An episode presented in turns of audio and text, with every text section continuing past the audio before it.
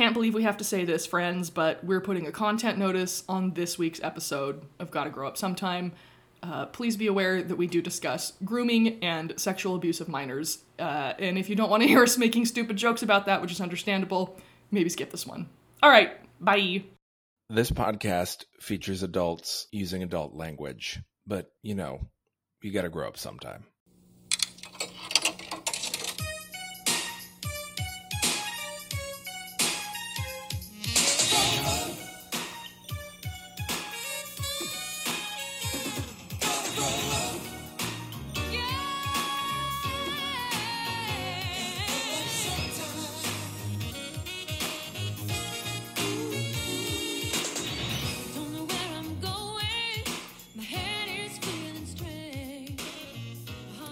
Anxiety, I feel a little bit of anxiety on Garrett's behalf after uh, after watching this episode. There, yeah, I feel like bad things are coming for him. yeah. I, I feel I like the the the um. What would I call it? The coven. The coven is gathering. The coven! Nancy is a witch. yeah. Maybe that's why I like her so much. Anyway, this has got to grow up sometime, a Swans Crossing retrospective, and I'm Libby Grant. I'm Nathan Kessler Jeffrey. Yay! And we watched episode 18 of Swans Crossing. and Yeah, we did. Wow, action! After the previous episode, which was a little slow. Nothing happening in the last episode. This episode, so many things. We meet Mrs. Booth My god! It was incredible! in a quote unquote department store. I have thoughts about that store. oh my gosh. Yeah. This episode. Well, let's talk about your predictions from last time. I feel like as I was watching the episode, I was like, hey, I feel like I might have predicted this. And I can't remember if I predicted it for this episode or if I predicted things for like three episodes ago at this point. Well, some things you predicted did come true. But All right, last let's week, hit it. you predicted that Mila would finally go to Owen's studio. That happened. Crushed it. That Sandy would have some real de- depression issues over Owen liking Mila. Not yet. Not yet, but you can see it coming. But but damn, some depression issues for sure. oh, Sandy, Sandy, please get on Lexapro or something. Right. Just come on. Uh, you predicted that that we would get an intense Owen fever dream about Mila, maybe in the gold dress playing the drums. The drums didn't happen, but there were intense fever dreams. Yeah, there were. Plural. Uh, you predicted Garrett and Mila would have some kind of after the soda shop scene together, being flirty and romantic, and Garrett would say his catchphrase in connection with this moment. Sydney was not in the episode at all. Oh. And Garrett did not say the catchphrase. No, it was very sad. You predicted that Glory would be back. That happened. That she would find out the plan that Nancy and Sydney are hatching and would be put in the middle between her brother and her friends. Well, that hasn't happened yet. but it. But but she's it- part of the coven. Yeah, she's part of the coven and she's getting roped into the plan. So mm-hmm. I'm giving you that one too. Yeah. I sometimes wonder for people who are listening to our podcast but have not watched Swan's Crossing, like what they actually think happens in the show. like, is there actually a coven of witches? I mean, there might as well be. Hopefully, no one is listening to this podcast who hasn't already watched this bizarre, wonderful gem. I, I at least a couple people are. I know that. I know my sister has checked it out, and I know for some reason my assistant Tim has checked it out. I think he was hoping there would be something he could use in here to help like build a more a stronger brand for my book business, which hmm. is what I hired him for. Instead, I think he's probably just deeply confused by everything that's going on. That makes sense. He's Hi, probably Tim. trying to hide this, hide this podcast in the dark recesses of the web. like I don't know how many weeks we were into this, but he sent me a text and he said, "I'm listening to your Swan podcast." and I texted him back, "Why?" Anyway, um, you also said you had no idea what the evil plan might be, but probably something terrible involving Garrett's mini bike, and that Jimmy would be roped in without his knowledge. we don't really get any details about the plan, other than it involves a meeting of the coven. Yeah. You predicted Jimmy's arm would be much better because of the power of his motorcycle fantasies. Absolutely correct. Yeah, I 100%. did. Yes, yes. He has the power to lift bread. he is, after all, a mighty sorcerer. That's right. And you predicted that we would finally start building the stage. Did Nope. not happen. Nope. But all in all, very probably your your most solid spate of predictions to date. Well done. At 50%. It's Yes. roughly tied with every other high prediction. it's it's the best you can possibly Yeah. do at any given time with this. It's like when they set up tests to predict if someone really has psychic powers or not. Like if you can get 50% of the guesses correct, like that's unusual. Mm. That's unusually high. Mm-hmm. So you're psychic. All right. We open on God knows what kind of set at first.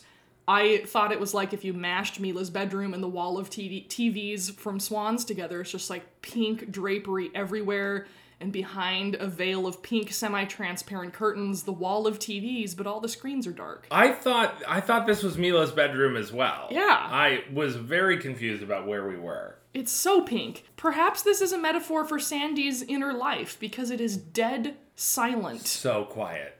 and empty. It's just Sandy sitting alone at a long table with a gold framed mirror in front of her, and she's badly applying makeup. Yes.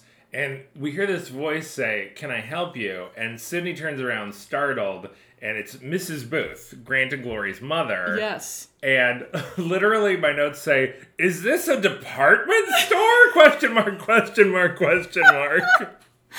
And we don't find out right away because, like, we get a very, very long camera hold on Sandy looking terrified. She looks like Mrs. Booth is a vampire who's about to suck her blood. Well, I I actually wonder if this is partially because she is a teenager at a makeup counter in a department store for the first time, not really understanding how this stuff is supposed to work. Like I've been caught. Am I stealing? is this is this not what I'm supposed to be doing? How does this work?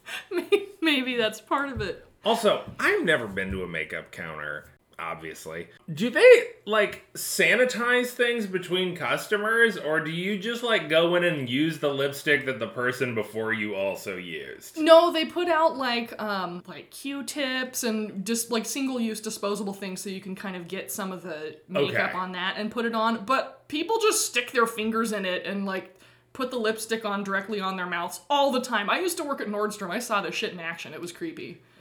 Yeah, I wouldn't do it if I were you. it's just asking for some Especially kind of weird after infection. COVID. Jeez. Y'all Alright. gonna get COVID from that. Yeah. Um, so we We cut to Gloria's bedroom. we do. and a mound of tissues. And my favorite thing about these tissues, because she's obviously been having a bad time. She's been having a bad time. She's been crying or something. This mound of tissues is all different pastel colors. Yes. As if every time she has reached for tissue, she has reached into a different box of tissues. Or does she have a box of multicolored tissues? I've never in my life seen that. Is this a rich people thing? Is this a rich people thing? I want to know. Yeah. Maybe in the 90s it was. Anyway, uh, Garrett comes in. He takes down the photo shade in Glory's window. Who is that dude? Fabian. Fabian. Jeez Louise. Fucking Fabian Shade. And after he's been in the room for like two minutes, he's like, "You look horrible." Thanks for noticing, Garrett. yeah, good job, buddy. Uh, apparently, Glory left a message with JT yesterday. He never called, and Garrett is in a tremendously chipper mood for Garrett. And he's like, "Cheer up, JT's out of your life, Sydney's out of mine." Boom, He's out. thrilled. Garrett out. Mic drop. So then we cut to Mila's room. She's talking on the phone with Nancy while she tosses various skimpy bathing suits around. No, Just- no, no, not around. At the first shot we get in this scene is of a stuffed bear on her coffee table because, of course, her bedroom has a coffee table, and it's covered in tiny swimsuits. like sh- this woman has been chucking string bikinis at this tiny stuffed bear, and it is covered in very skimpy bathing suits. It, it is. They're draped all over it. And she says to Nancy that she has to go meet Garrett at the pool for her swimming lesson, but she has to run an errand first. Right. So the camera pans around, and I'm expecting it's Mila. She's a star or whatever. I'm expecting her to be like coming through an enormous bin of, of swimsuits. and no, she has her small collection of swimsuits laid out on her poof, and is is literally like going through them and chucking the ones that she doesn't want to wear at the bear. She can see all the swimsuits on the poof. I don't understand. It's not like she has to sort them. I love how worked up you are about this. It just makes no sense. It's clear that Nancy suggests all the girls should have a slumber party, and she mentions that Sydney came up with the idea. And Mila's like, oh, that sounds great. It's going to be so fun. And she says, yeah, we can have the slumber party at my house. Yeah, so essentially, Sydney's idea was Nancy, call Mila, get Mila to host a slumber party, and then get Mila to invite everyone. Yes, and obviously the only people who Mila invites are all the girls in the main cast, Right, clearly. right. Um, and. and Mila makes it very specific that she will not ask Tutu to do a video, which is too bad because if we had gotten one, if we had gotten a second Oh my god. Tutu loves Mila video, There's nothing I want more than a second Tutu Loves Mila song about a slumber party this time. Oh, There's- yeah. Honestly, people, if you haven't already seen that, you gotta go back and watch that episode. It's so good. seriously. So Mila starts writing the guest list. Yeah. And we've got Mila, Sydney, Glory, Sandy. Who is Callie?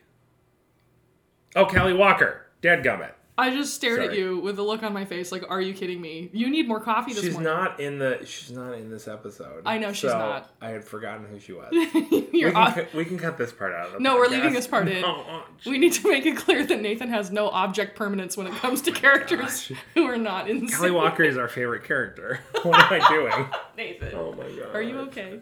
I literally, I have this in my notes. Who is Callie? Who is Callie though? is it's a Callie? philosophical question because Callie has been making some weird character swings lately. A supernatural detective. We cut to commercial. When we come back, we get the opening theme.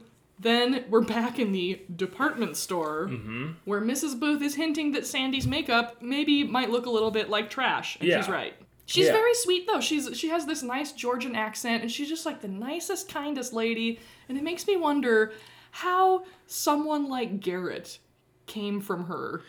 No, this makes complete sense to me. Garrett takes after his father, and Glory takes after her mother. I guess so. Because Glory is so nice. Yeah, it is very weird. But but Mrs. Booth is easily the most nurturing person we've seen on this show yet. Oh, for sure. Like th- we needed her earlier.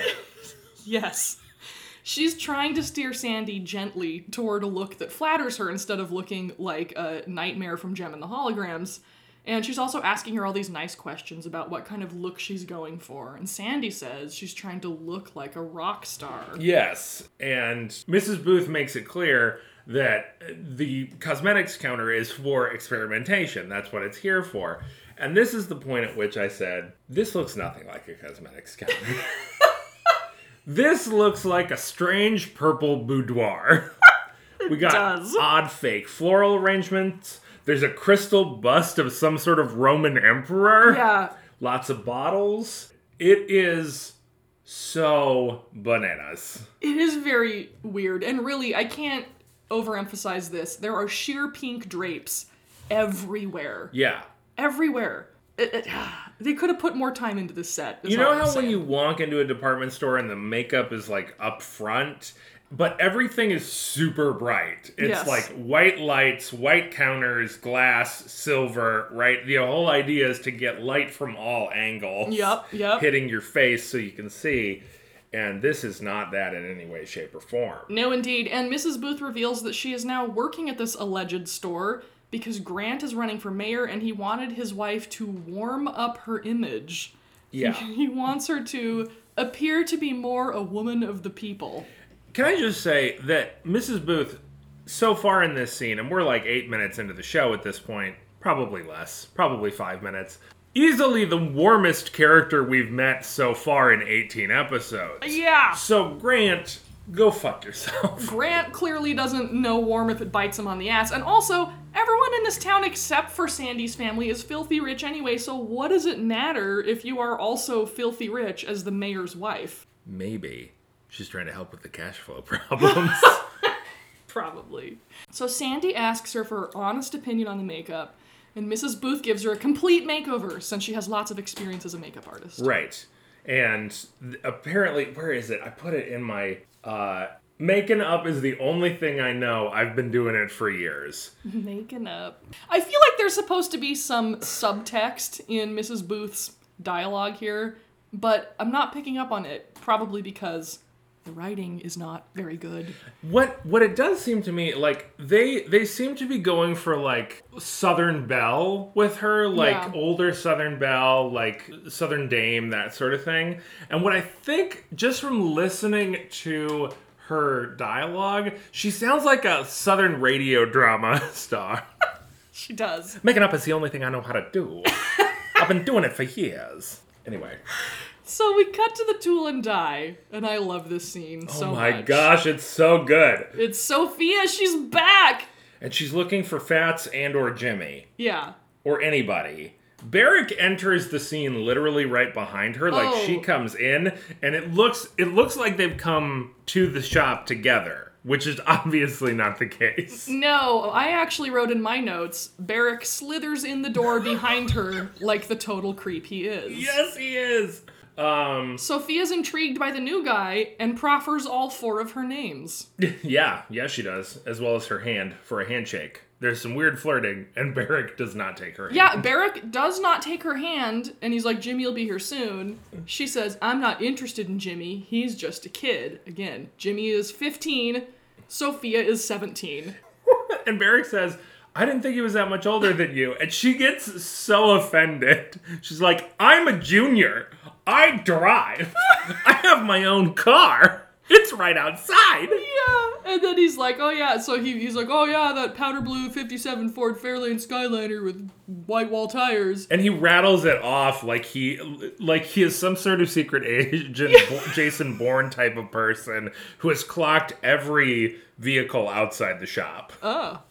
Oh. Dun, dun, dun. And he says, it's in cream puff condition.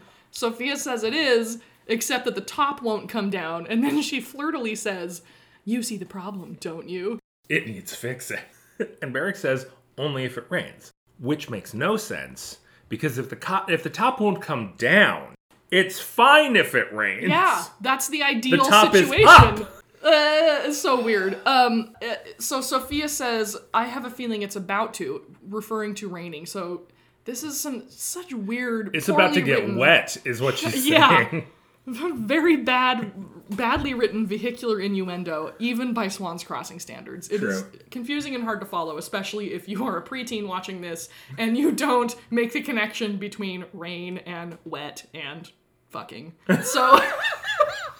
Barrick, for once, and totally out of character, sets a hard boundary. He's like, You're not getting any sex from me, you're an underage girl. I am an adult man, and that is both gross and illegal. Yeah. I don't understand why he doesn't do this with all of the teenage girls. Well, I think that it's very obvious that Sophia's a little old for him. I suppose. He so. nasty. He real So nasty. Should we need a warning label on this Uh, where we maybe? talk about Barrick? Because some, like, I think for some people, this is not a joke. Okay, let's here. We'll go silent for a moment. I'm gonna do a quick content warning. Warning. Warning. Parental words of responsibility. Yeah, so it has to have been like a choice on the part of the actor then to to not be obvious like like his the distinction that Bill Shanks is making between sexy banter and suspicious undercover agent banter is not clear enough. Like Right. the two are the same. And I don't really think that that's necessarily Bill Shanks's issue. I think that's a directorial yeah, thing. I do right? think Like- the director should have been like, we need a different take on this. Right, and also, Callie Walker, we just need you to like tone it down. Callie, too much smoldering. Callie, you've got you've got chemistry with like a potted plant. I need you to just that potted plant is like withering over there. Doesn't know how to handle your heat. which is amazing because I have actually seen some stuff that Stacey Mosley has done in her adult acting career, and she's fantastic. She's, Oh, a, sure she she's is. a great actor with incredible intensity, but. She's a great actor in this. Oh yeah, she is. She is. But I mean, it clearly, you know, as a teenager, wasn't refined yet to the point uh, where she could make those distinctions, which is understandable because kids. Right, and also also should have had a director going, okay, Yeah. let's just let's let's turn it this way. Oh, Oh, one hundred percent of all the problems with this show come down to the director. For sure. Sophia, uh, they have this they have this long like conversation, very flirty from Sophia. Uh, Barrick very firmly laying down these boundaries. Uh, Sophia walks out, and Jimmy, she leaves, and we see Jimmy sort of sneak into camera frame, crouched down below the tool and die counter, carrying what looks like a bag of bread. It is a bag of bread. and we just cut away. so great. But also he like right before we cut away, he kind of looks after oh, that's Sophia right. Yeah, and yeah, he makes this like fuck yeah fist pump. He's like, yeah. I did it. Also, what should- did you do, Jimmy? Yeah. Should be noted, no more sling.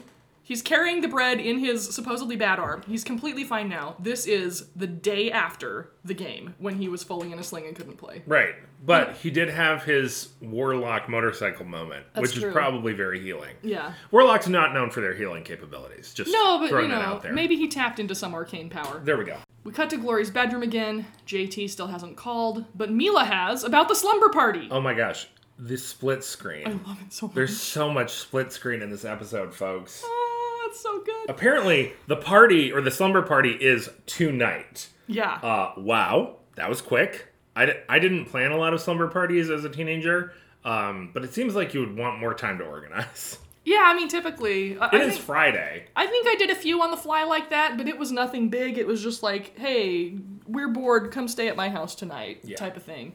Mila says uh, they, they have a little bit of a conversation about Garrett, of course, because it's all Mila will ever talk about. Right. And um, Mila says she thinks it's really important that if two people like each other, they should have some of the same interests. And while she's saying this, this weird out of key music is plinking in the background. So I'm not sure. Not. I'm not sure if that's supposed to mean Mila is saying all this stuff about trust and mutual interest, and it does not apply to her and Garrett, even though she clearly thinks it does, or if it doesn't apply to Glory and JT. I think it's Glory and JT. I think we're meant to start worrying that Glory and JT do not have enough similar interests because he's very into science and is always like avoiding her. That was my. Okay, I mean, I think that makes it. sense. It's just very awkward and strange. Again, a directorial choice that could have been better. Yep. Yep. They say goodbye. Glory hangs up. She dials another number. Gets JT's personal answering machine, which is clearly a rich people thing when you're a teenager. The outgoing message is Since you woke up, Space Shuttle OV has made six orbits of the Earth. What have you done? Then a boy picks up the line and says hello. It's Neil. Yeah. For those for those out there who have who were not alive during the time period in which most people got answering machines. There was a period where like novelty answering messages were very much a thing. Oh, yeah. My mm, parents bought several tapes of various like celebrity impressions. I remember those. They You were know? they were a hot item. They were. They were Ah. very fun. Um, and and so this this went on for some years, where you would leave your outgoing message as something stupid. You back when people actually called each other instead of just texting. Yeah. So uh, this was a thing, but this actually reminds me very much of the end of God. What is that James McAvoy Mac, McAvoy Yeah. uh, movie where he's the assassin wanted, where where Ah. he's like, "What have you fucking done today?" I don't think I've seen that one, but that sounds rad. It's it's not a good movie. it's it's not. It's the one where they bend to the bullets. I don't know. Oh! yeah, yeah, yeah, with uh, Yeah, Angelina uh, Jolie. And, Yeah, God, what's it called? Now I can't remember. Think of the name. Not Mr. Smith. Um, Is it Wanted? Mr. and Mrs. I feel like it's Wanted. Or I don't know. I'm not up on my like mid 2000s action films or whatever that was. it's not a great movie. okay. Anyway. well, I'll skip that one. Yeah, we could cut we could cut this whole section out of the podcast. Has nothing to do with anything. Well, Neil tells her that JT's not there, and he hopes he gets home soon because we got a problem we need to work out. I mean, trouble in paradise. Neil clearly Oh. is on the verge of breaking up. Yeah, with JT. Neil Neil in a very uncharacteristic move is like, Glory, get over here quick. Yeah, Glory. She's like, "Can I come over and wait for you with him?" And she's she's clearly trying to be cooperative too, because she's like, she doesn't want to come over too late because then she'll interfere with their science boying, and she wants to make sure she's allowing uh, JT all the space he needs to be a science boy. You said science boying, and what it sounded like in my ear was science boying. I, I think that's the title of this episode. Science boying. As they hang up the phone, Neil picks up a small red notebook with a rainbow sticker of a hot air balloon on the front of it. He sighs, vexed by something, Oh, and we cut to commercial. yeah.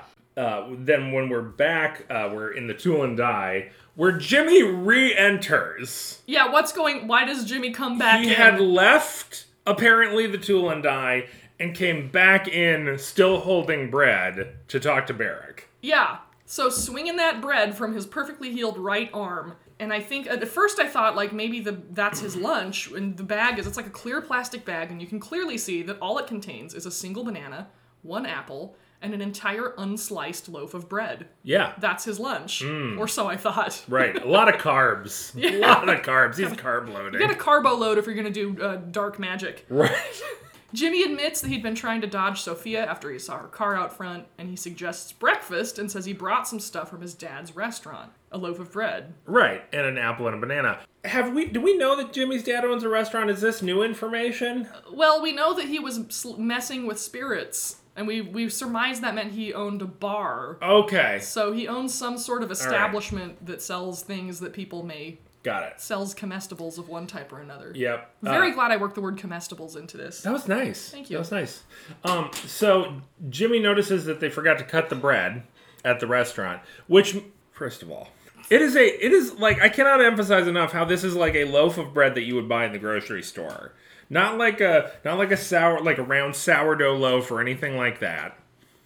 And do restaurants just like not buy sliced bread? Do they slice it in half? I don't know. First of all, Well, it was baked there because he specifies that so and so is the baker. That's right. That's right. Okay, so so they did not slice it. Uh, and Barrick whips out this huge Bowie knife and just like slams it into the Yeah. loaf of bread through the bag. He just casually draws a dagger and stabs the bread. Yeah. Without and, even blinking. and they and he pretend he acts like this is nothing. Like this is just my knife. This is my bread knife that I carry with me. And Jimmy's eyes get enormous. And they continue to have this conversation about the pastry chef at Jimmy's dad's restaurant. And then they just walk away from the bread. It's never addressed. Nobody's ever like, "Hey, that's a big knife. Yeah. This is a knife." No one ever brings it up. Uh, they they wander off. They they go into small talk. Barrick says, "Listen, you got to watch it with older women because they can be tricky." He says, "Young James." Young James, young James, you gotta watch it with older women. and uh, Jimmy kind of goes, "You sure told Sophia?" Barrick says, "Well, she was asking for it," and then Jimmy snottily responds, "Yeah, she was, wasn't she?" Fuck you, Jamie. You don't own Sophia. Oh, jeez. Ugh, so gross. Uh, And then we cut back to the department store, and uh, Mrs. Booth is explaining her makeup methodology about like making the best of the features that you have, not trying to become something that you're not. Right, Sandy's line, "I never thought I had any best features." Sandy. Sandy my needs gosh. help. Where are her parents? Seriously, we've not met any of the uh, any of the swans, and Sandy is in desperate need of some assistance. Yeah, she does spill out all of her dreams for her rock star future, though, with Owen and the band they will one day form. She says she loves to sing on stage, and Mrs. Booth says, It must be wonderful to sing like that. I remember what it feels like to have a dream. My god, what is going on with Mrs. Booth's She- backstory? they're going for like disgraced Southern Belle. She's the Blanche Dubois of Swan's Crossing. was something is clearly happened in her past because how else did she end up married to Grant fucking Booth? I have always relied on the kindness of strangers. now I um, really want to do a streetcar. Can we? I don't. Oh my gosh, that play. I just want to bring up for a second that Sandy has this whole conversation, and the choice that's been made is that while she's talking, Mrs. Booth is doing her lip makeup. so Sandy is talking, and her mouth is moving, and Mrs. Booth is trying to do her lips. It is at, like any other choice could have been made eyebrows, cheeks, Yeah. any of that. But no, they were like, mm, gotta do the lips. That's just where we're at. It is wild. It's totally wild. Sandy is super excited about how great her makeup looks and she wants to learn how to do it herself. And she says, Can you teach me to do it before the campaign concert? because for some reason a record producer is going to be at that concert. Yeah. So, a concert for a mayoral campaign that was until 12 hours ago uncontested in a small town on the eastern seaboard. Why is a record producer going to be there? Um, Swans Crossing is the only place left. You're gonna give me asthma from Wheeze laughing.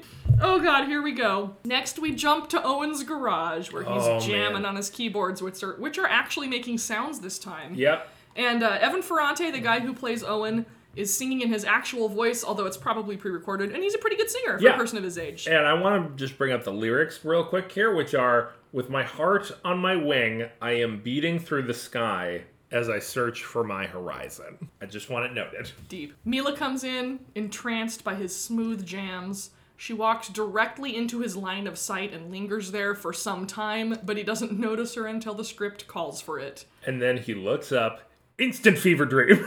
instantly. It is snap of the fingers, and he hallucinates a version of Mila that's still wearing the sparkly peach dress with the jacket over the top of it. Yep. And then we immediately cut to Glory and Neil missing JT. They're united in their in their sadness Yes. that their friend is gone.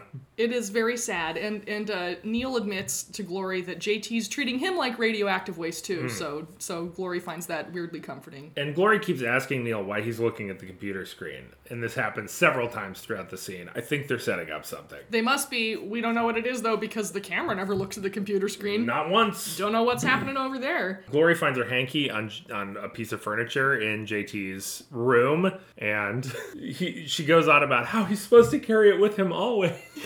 Shut up, Glory. It's great. And uh, Neil mentions that JT's just going through some changes and she shouldn't take it personally. And he's just in a mood over how much he hates Garrett. And that leaves both of them, Neil and Glory, out in the cold. out in the cold. Uh, and then Neil shares this tiny notebook, and apparently it's JT's poems that he's written, and JT gave it to Neil, and I was like, I finally understood what you've meant for so long about these two being made for each other. No teenage boy who is like 100% straight is going to show any poems to any other teenage boy. No. That is just like a non starter. Told you, dude, JT's bi as hell. Yeah. Game recognized game. So. So Glory's like, oh my gosh, oh he has this, oh he writes poetry, it's amazing, and she kind of sits down with his notebook reverently in her hands, and Neil says, before you get carried away, you should read it. Read it. Some of them are pretty weird. And I literally my notes say, I bet, Neil. I bet they are. Neil tells her, kind of implies that the poems really suck, and JT gave them to him so that whenever he's feeling too full of himself, Neil can take him down a few pegs by reminding him what a shitty poet he is. Gloria still thinks it's the best thing ever, th- though, and she dreamily says, An astrophysicist poet. Ho- holy shit, Nathan. just when I said those words, I reminded myself. I just started writing a new book and it is about an astrophysicist poet. I think this is where the idea came from. oh my god. I can't believe I got inspired to write a novel from fucking Swan's Crossing. Of course you did. Help of course me. You did. Listen, I don't know how you write novels so quickly, first of all, but secondly, Oh. you, you've got to pull in for inspiration from wherever you can. That's all I'm saying. I just can't You know. believe this bullshit crept into my subconscious to the point where I can. And honestly, like, this book's gonna be really good. Like, I worked it all out. I'm like, this is great. This is gonna be one of my finest works. Fucking Swan's Crossing, put it in my brain. Mm-hmm. Yep. Ah! Uh, when you were this age, did you write poetry? Oh, I wrote poetry and it was bad. Yeah. It yeah. was terrible. Oh, I mean, definitely. I, I have I've I've read the poetry of a few teenage poets that was genuinely good. Mm-hmm. Um, that is the exception and Right. not the rule. Most Oh. teenagers are real bad writers. Most poets are real bad writers. That's true. I can confirm that. I mean, literally, to actually get to the point where you are writing poetry and somebody's like, "You're a poet," that's something. yeah, yeah, yeah. Well done. yeah. Anybody, Oh, yeah. anybody out there who's actually writing poetry that other people are reading and are like, "This is good," bravo. Yeah, that, that's a real skill. Uh, anyway, Neil says Glory can keep the book of poems, uh, but she can't lose the notebook. She has to protect it and never let anything happen to it. Sorry, I think you said Glory said Neil could keep it, and Oh. it's the other way around. Neil says. Glory could keep it, and seems very emotional about handing this. The, probably the most emotional that we've seen Neil in a Yeah. way that wasn't yelling at girls. Yeah, we're getting some actual like quality acting here from Eddie Robinson. He's he's uh it's subtle and it's and it's but it comes across clearly too. And Glory's like, "Oh, I'll never let anything happen to it." And Neil sadly says, "That's what I thought." So, we go to commercial. When we, are back, we're still with Neil and Glory for no Yeah, reason. which makes no sense because really all that's happening here is that Neil is pacing the room as Glory tries to read the poems, and then she decides to leave and asks Neil to have JT give her a call. That's all that happens Yeah. in this little snippet of a scene. It was totally pointless. And um, but as she goes, she says, "Thanks again for the poems." Neil says, "I hope they work." Then catches himself to say, "To make you feel better." Glory says Neil's hard to understand sometimes, but JT's lucky to have him as a friend, and he's not so bad. To which Neil replies, "I hope not."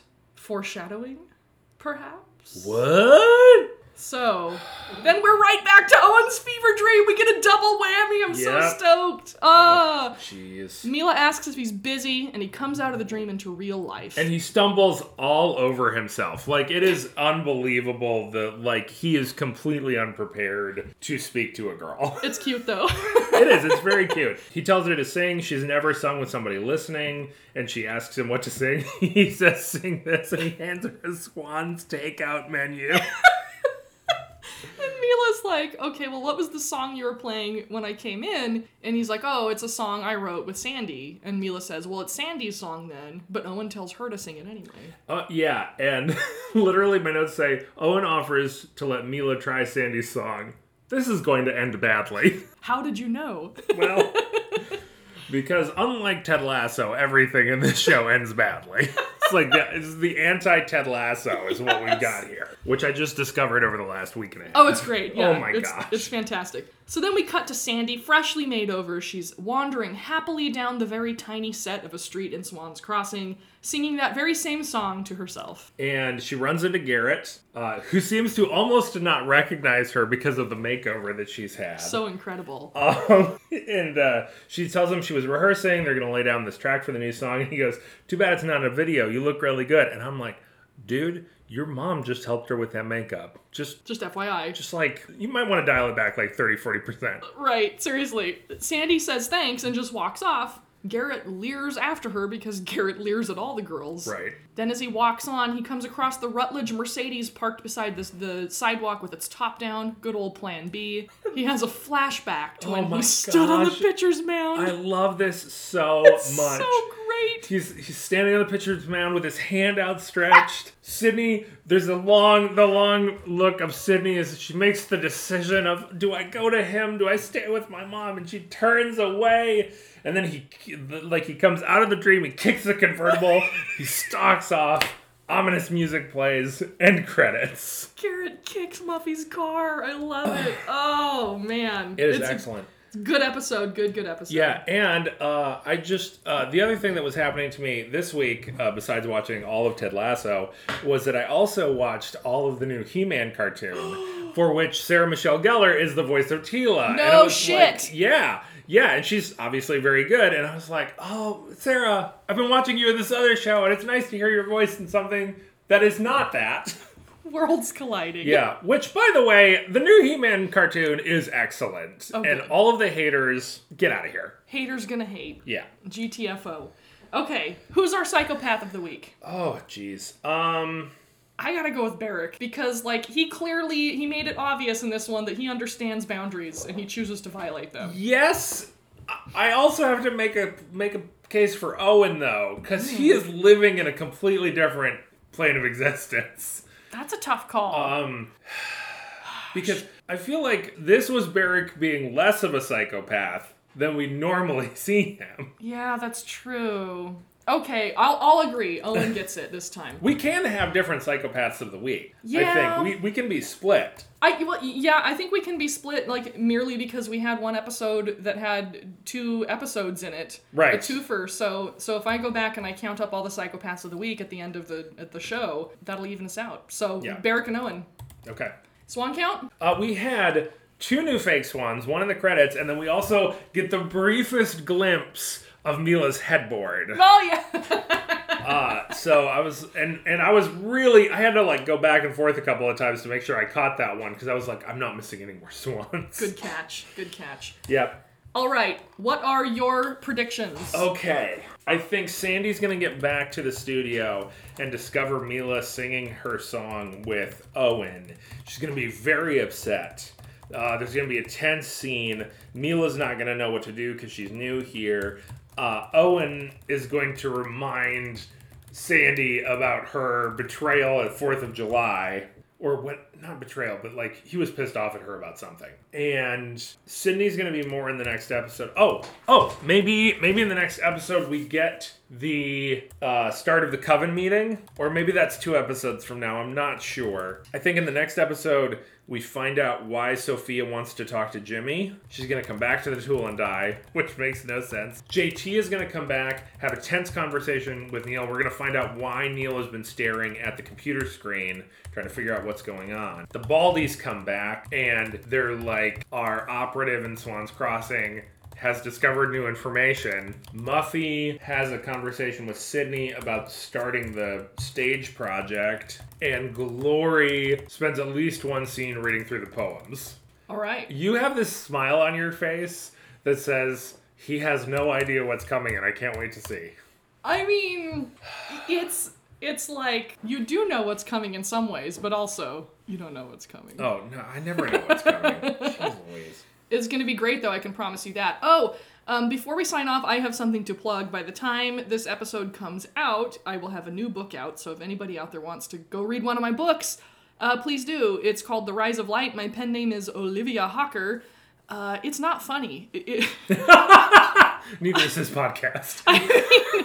we at least try to be funny in this podcast, but uh, The Rise of Light is a pretty serious and intense literary novel about a really fucked up family. So if that's your jam, go check it out. But yeah, that's all I got. Uh, thank you to Richard Winsler and Steve Lane for the use of our theme song "Gotta Grow Up Sometime" from the hit show Swans Crossing. Yes, and if you want to find us on social media, you can find us on Twitter at Gotta Grow Up Pod and on Instagram at Swans Cross Pod. And until next time, my friends, I didn't think up anything for this. Until next time, friends. May your makeup accentuate all your best features. Yes, yes. Bye. Bye.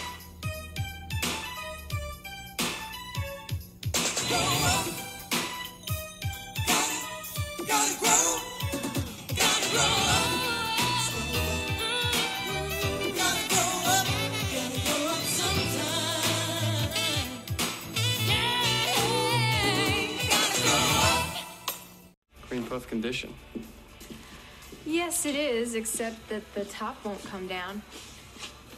You see the problem, don't you? It really needs fixing. Only if it rains. I have a feeling it's about to. Not around here. You're not very friendly. Oh, You're too friendly. All I want is. No, I know what you want. You're not gonna get it around here. Oh, yeah? Well, where am I gonna get it? I think with people your own age, darling.